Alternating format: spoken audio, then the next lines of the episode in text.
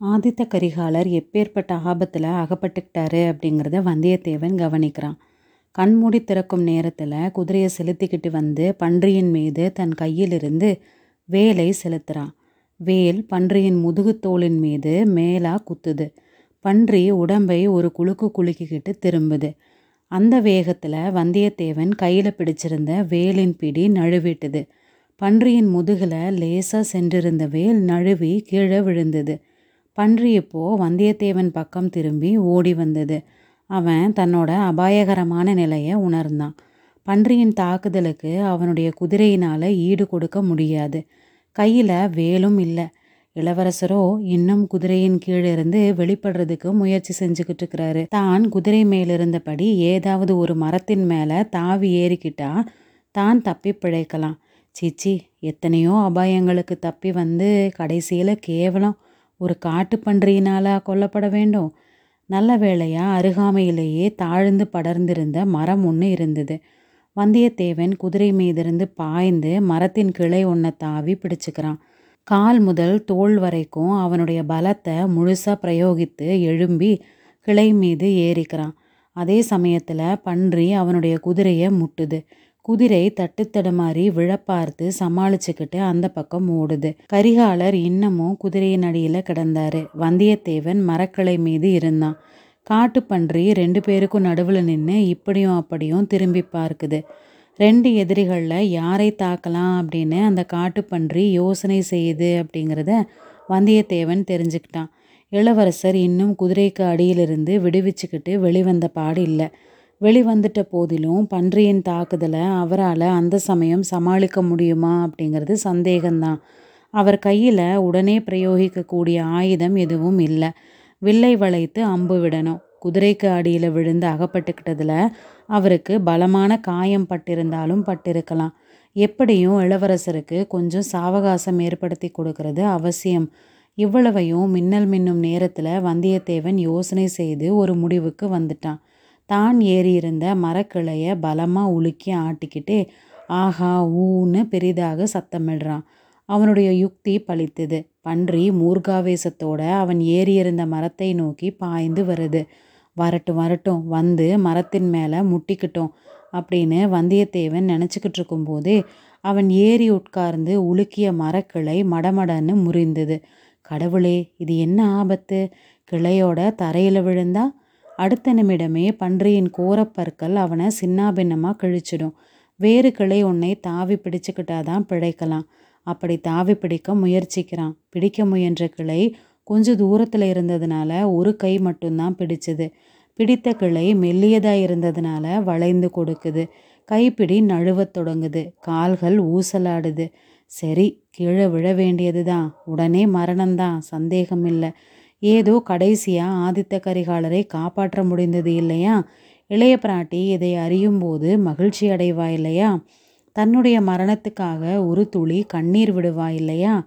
ஏதோ ஒரு பயங்கரமான சத்தம் கேட்குது அதே சமயத்தில் கைப்பிடியும் நழுவிட்டுது. வந்தியத்தேவன் கண்களை இறுக மூடிக்கிறான். தடால்னு கீழே விழுந்தான். விழும்போதே நினைவை இழந்தான். வந்தியத்தேவன் நினைவு வந்து கண் விழித்து பார்த்தப்போ ஆதித்த கரிகாலர் அவன் முகத்தில் தண்ணீர் தெளித்துக்கிட்டு இருக்கிறத பார்க்குறான் சட்டுன்னு நிமிர்ந்து எழுந்து உட்கார்ந்து இளவரசே பிழைச்சிட்டிங்களா? அப்படிங்கிறான். ஆமாம் உன்னோட தயவினால் இன்னும் பிழைத்திருக்கிறேன் அப்படிங்கிறாரு ஆதித்த கரிகாலர். காட்டுப்பன்றி என்ன ஆச்சு? அப்படின்னு கேட்குறான் அதோ அப்படின்னு இளவரசர் சுட்டி காட்டிய இடத்துல காட்டுப்பன்றி செத்து கிடந்தது. வந்தியத்தேவன் அதை உற்று பார்த்துட்டு அரசே இவ்வளவு சின்ன உருவமுள்ள பிராணி என்ன பாடுபடுத்திட்டுது? கந்தமாறன் காட்டுப்பன்றியை பற்றி சொன்னது அவ்வளவு உண்மைதான். கடைசியில் அதை எப்படி தான் கொன்னீங்க? அப்படின்னு கேட்குறான் நான் கொல்லலை. உன்னுடைய வேலும் நீயுமா சேர்ந்து தான் கொன்னீங்க? அப்படின்னு சொல்கிறான் கரிகாலன். வந்தியத்தேவன் அதன் பொருள் விளங்காதவனைப் போல இளவரசரின் முகத்தை பார்க்குறான். என்னோட வேலை நீங்கள் நல்லா உபயோகப்படுத்தி இருக்கிறீங்க. ஆனால் நான் ஒன்றும் செய்யலையே. ஆபத்தான சமயத்தில் உங்களுக்கு உதவி செய்ய முடியாதவனாகிட்டேனே அப்படிங்கிறான் நீ மரக்கிளையை பிடித்து உலுக்கி சத்தமிட்ட இல்லையா? அப்போ நான் குதிரைக்கு அடியிலிருந்து வெளியில் வந்து உன் வேலை எடுத்துக்கிட்டேன். என் மனதில் கொந்தளித்து கொண்டிருந்த கோபத்தை எல்லாம் பாவம் இந்த பன்றியின் மேலே பிரயோகித்தேன். வேலினால் குத்தப்பட்டதும் அது பயங்கரமாக சத்தமிட்டது.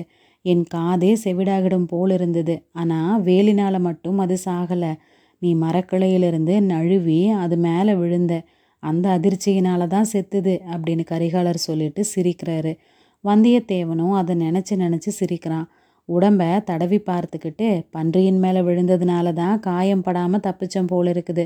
மகாவிஷ்ணு வராக அவதாரம் எடுத்து இரண்யனை கொன்றாரு அப்படிங்கிறத இனி என்னால் நம்ப முடியும். அப்பா எவ்வளோ மூர்க்கமான பிராணி அப்படிங்கிறான். இந்த சிறு காட்டு பன்றியை பார்த்துட்டு வராக அவதாரத்தை மதிப்பிடாத தம்பி. வடக்க விந்திய மலையை சேர்ந்த காடுகளில் தலையில் ஒற்றை கொம்பு உள்ள பன்றி ஒன்று இருக்குதான் ஏறக்குறைய யானை அளவு பெரியதாக இருக்குமா? அந்த மாதிரி பன்றியாக இருந்து நீ ஏறி இருந்த மரத்தை முட்டியிருந்தா மரம் என்ன பாடுபட்டிருக்கும்னு யோசித்து பாரு அப்படிங்கிறாரு இளவரசர்.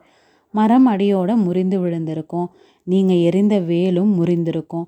நம் கதி அதோ கதியாகி இருக்கும். சோழ குலத்தின் எதிரிகளுக்கு வேலை மிச்சமாக போயிருக்கும் அப்படிங்கிறான் வந்தியத்தேவன். தம்பி உண்மையை சொல்லு. என் குதிரை தடுமாறி விழுந்த உடனே நீ வேலை எரிஞ்சியே. அந்த காட்டுப்பன்றியின் மேலே எரிந்தையா? என் பேரில் எரிந்தையா? அப்படின்னு ஆதித்த கரிகாலர் கேட்குறாரு வந்தியத்தேவன் ஆத்திரத்தோட ஐயா உண்மையாகவே நீங்கள் இந்த கேள்வி கேட்குறீங்களா அப்படி நீங்கள் சந்தேகப்படுறதா இருந்தால் பன்றியை கொன்று என்னை காப்பாற்றி இருக்க வேண்டிய அவசியமே இல்லையே அப்படிங்கிறான்.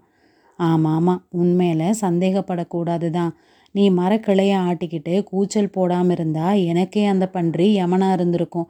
ஆனாலும் நீ வேலை எறிந்தப்போ ஒரு கணம் எனக்கு அந்த மாதிரி சந்தேகம் உண்டாச்சு. இப்பெல்லாம் எனக்கு எதை பார்த்தாலும் வீண் சந்தேகம் தோன்றுது. யமன் என்னை தொடர்ந்து வந்துக்கிட்டே இருக்கிறான் அப்படிங்கிற பிரம்மையை போக்கிக் கொள்ளவே முடியலை. யமன் இந்த பன்றியின் உருவத்தில் என்னை கொல்ல வந்ததாகவும் நினச்சேன். அப்படின்னா ரொம்ப நல்லதாக போச்சு. அரசே உங்களை தொடர்ந்து வந்த யமன் செத்து ஒழிந்தான். இனி என்ன கவலை? கந்தமாறனோட நாம் போட்டிருந்த பந்தயத்திலும் ஜெயிச்சிட்டோம். பன்றியை இழுத்துக்கிட்டு போக வேண்டியது தானே புறப்படலாம் இல்லையா? அப்படிங்கிறான் வல்லவரையன். புறப்பட வேண்டியது தான் ஆனால் அவசரம் என்ன? கொஞ்சம் இங்கே தங்கி களைப்பாரிட்டு போகலாம் அப்படிங்கிறாரு இளவரசர். நீங்கள் களைப்படைந்ததாக சொல்கிறத இப்போ தான் முதல் முதலாக கேட்குறேன் ஆமாம் குதிரையின் அடியில் சிக்கி ரொம்ப கஷ்டப்பட்டு போயிருப்பீங்க. அது ஒன்றும் இல்லை. உடலின் களைப்பை காட்டிலும் உள்ளத்தின் களைப்பு தான் அதிகமாக இருக்குது. வந்த வழியாகவே அவ்வளவு தூரமும் காட்டு வழியில் திரும்பி போகணுமா? மறுபடியும் அந்த மூடர்களோடு சேர்ந்தல்லவா பிரயாணம் செய்ய வேண்டியிருக்கும்? அதை விட இந்த ஏரியை கடந்து போயிட்டா என்ன? கடவுளே இந்த சமுத்திரம் போன்ற ஏரியை நீந்தி கடக்கணும்னா சொல்கிறீங்க பன்றியிடமிருந்து என்னை தப்ப வைத்து ஏரியில் மூழ்கடித்து கொள்ளணும்னு உத்தேசமா? அப்படிங்கிறான் வந்தியத்தேவன். உனக்கு நீந்த தெரியாது அப்படிங்கிறது நினைவிருக்குது. என்னால் கூட இவ்வளவு பெரிய ஏரியை நீந்தி கடக்க முடியாது. ஒரு படகு கிடைத்தா காரியம் சுலபமாகிடும். கொஞ்சம் முன்னாடி ஒரு படகு பார்த்தோமே. அது எங்கேயாவது சமீபத்தில் கரையோரமாக தானே தங்கியிருக்கும். அதை தேடி பிடிச்சா என்ன? குதிரைகளின் கதி என்ன ஆகிறது? காட்டு மிருகங்களுக்கு உணவாகட்டும்னு விட்டுட்டு போயிடலாமா? அப்படிங்கிறான் வந்தியத்தேவன். உடனே ஏதோ ஞாபகம் வந்து திடுக்கிட்டவன் மாதிரி துள்ளி குதித்து எழுந்து ஐயா புலி எங்கே? அப்படின்னு கேட்குறான் நானும் அதை மறந்துட்டேன். பக்கத்தில் எங்கேயாவது மறைந்திருக்க போகுது. யமன் பன்றி ரூபத்தில் வராமல் ஒருவேளை புலி ரூபத்திலையும் என்னை தொடரலாம் அல்லவா? அப்படிங்கிறாரு இளவரசர். ரெண்டு பேரும் சுற்றுமுற்றும் உற்று பார்க்கலானாங்க. சிறிது நேரம் பார்த்ததுக்கப்புறம் வந்தியத்தேவன் அதோ அப்படின்னு சுட்டி காட்டுறான். ஏரியில் தண்ணீர் கொண்டு வந்து சேர்த்த அந்த வாய்க்கால் வடக்கே போக போக குறுகலாகிக்கிட்டு போச்சு. அந்த மாதிரி குறுகலாகி இருந்த இடத்துல வாய்க்காலின் மீது ஒரு பெரிய மரம் விழுந்து ரெண்டு கரைகளையும் தொட்டுக்கிட்டு இருந்தது. புலி அந்த மரப்பாலத்தின் மீது மெல்ல ஊர்ந்து போய் அந்த கரையை நெருங்கிட்டு இருந்தது. ரெண்டு பேரும் அதை கவனிக்கிறாங்க. ரெண்டு பேருடைய மனதிலும் ஒரு எண்ணம் உதித்தது. ஆஹா படகுல வந்த பெண்கள் அப்படின்னு ரெண்டு பேரும் ஏக காலத்தில் வாய் விட்டு சொல்கிறாங்க அதுக்கப்புறம் இந்த வாய்க்கால் அடுத்துள்ள தீவின் கரையில் தான் அந்த பெண்கள் இறங்கி இருக்கணும் அப்படிங்கிறாரு இளவரசர். பன்றியோட புளியையும் கொன்று எடுத்து போகத்தான் வேணும். இந்த வாய்க்காலை எப்படி தாண்டுறது? குதிரைகள் மரப்பாலத்தின் மேலே போக முடியாதே. தண்ணீர் கொஞ்சமாகத்தான் இருக்கும். இறங்கி போகலாம். கரிகாலரின் குதிரையும் அதுக்குள்ளே எழுந்து வந்தியத்தேவன் குதிரைக்கு பக்கத்தில் போய் நின்றுக்கிட்டு இருந்தது. எஜமானர்கள் அந்தரங்கங்கள் பேசியது மாதிரி அவையும் தங்களுக்கு சற்று முன் நேர்ந்த அபாயத்தை பற்றி பேசிக்கிட்டது போல. ரெண்டு பேரும் தத்தம் குதிரை மீது தாவி ஏறுறாங்க. வாய்க்காலில் குதிரைகளை இறக்குறாங்க. வாய்க்காலில் தண்ணீர் அதிகமாக இல்லை தான் ஆனால் சேரும் உலையும் அதிகமாக இருந்தது. குதிரைகள் தட்டு தடுமாறி தத்தளித்து போகுது. கோடியக்கரை புதைசேற்று குழிகளை நினைத்துக்கிட்டு வந்தியத்தேவன் இந்த சேரு ஒன்றும் பிரமாதம் இல்லை அப்படின்னு தைரியம் அடையிறான். அதை பற்றி கரிகாலருக்கு சொல்லவும் தொடங்குறான். நண்பா வெளியில் உள்ள சேற்றை பற்றி சொல்ல போயிட்டியே. மனிதர்களுடைய உள்ளத்தில் உள்ள சேற்றை குறித்து என்ன நினைக்கிற? ஒரு தடவை தீய எண்ணமாகிய சேற்றில் இறங்குறவங்க மீண்டும் கரையேறுவது எவ்வளவு கடினம் தெரியுமா? அப்படின்னு கரிகாலர் கேட்குறாரு இளவரசரின் உள்ளம் உண்மையில் சேறு போல குழம்பி இருக்குது அப்படின்னு வந்தியத்தேவன் நினச்சிக்கிறான். குதிரைகள் மிக பிரயாசையோட அந்த கரையை அடையுது. காட்டுக்குள்ள மிக ஜாக்கிரதையோட நாலாபுறமும் உற்று பார்த்துக்கிட்டு ரெண்டு பேரும் போகிறாங்க கரிகாலரின் கையில் வில்லும் அம்பும் தயாராக இருந்தது. வந்தியத்தேவன் தன் வேலையும் புலியின் மேலே எரியறதுக்கு ஆயத்தமாக வைத்துக்கிட்டு இருந்தான். திடீர்னு காட்டில் சாதாரணமாக கேட்கும் சத்தங்களை அடக்கிக்கிட்டு ஒரு பெண்ணின் க்ரீச்சுங்கிற குரல் அம்மா அம்மா புலி அப்படின்னு கதறது கேட்குது மணிமேகலை மரக்கிளையின் மீது சிறுத்தையை பார்த்த அதே சமயத்தில் வசந்த மண்டபத்தில் சமையல் வேலையில் ஈடுபட்டிருந்த தோழிப்பெண் ஒருத்தியும் அந்த புலியை பார்த்துட்டு அந்த மாதிரி அலறா. அந்த குரல் ரெண்டு நண்பர்களின் செவிகள்லையும் விழுந்து ரோமாஞ்சனத்தை உண்டு பண்ணுது. குதிரைகளை வேகமாக செலுத்திக்கிட்டு குரல் வந்த திசையை நோக்கி அவங்க போகிறாங்க ஏரிக்கரையின் ஒரு திருப்பம் திரும்பியதும் அவங்க பார்த்த காட்சி ரெண்டு பேரையும் திடுக்கிட்டு திகில் கொள்ளும்படி செய்திருச்சு.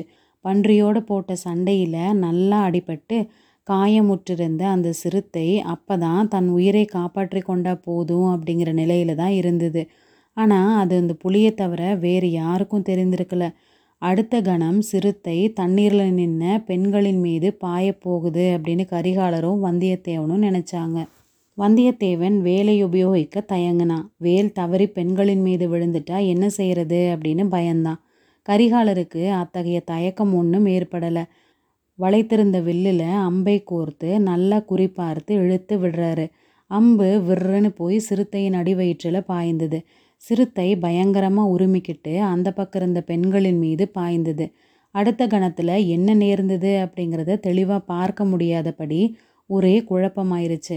சிறுத்தையும் பெண்கள் ரெண்டு பேரும் திடீர்னு மறைந்துட்டாங்க. சில கண நேரம் கழித்து மூன்று பேரும் வெவ்வேறு இடத்துல தண்ணீருக்குள்ளிருந்து வெளியில் தலையை நீட்டினாங்க. ஏரியின் நீரோடு ரத்தம் கலந்து செக்க செவ்வியல்னு ஆச்சு.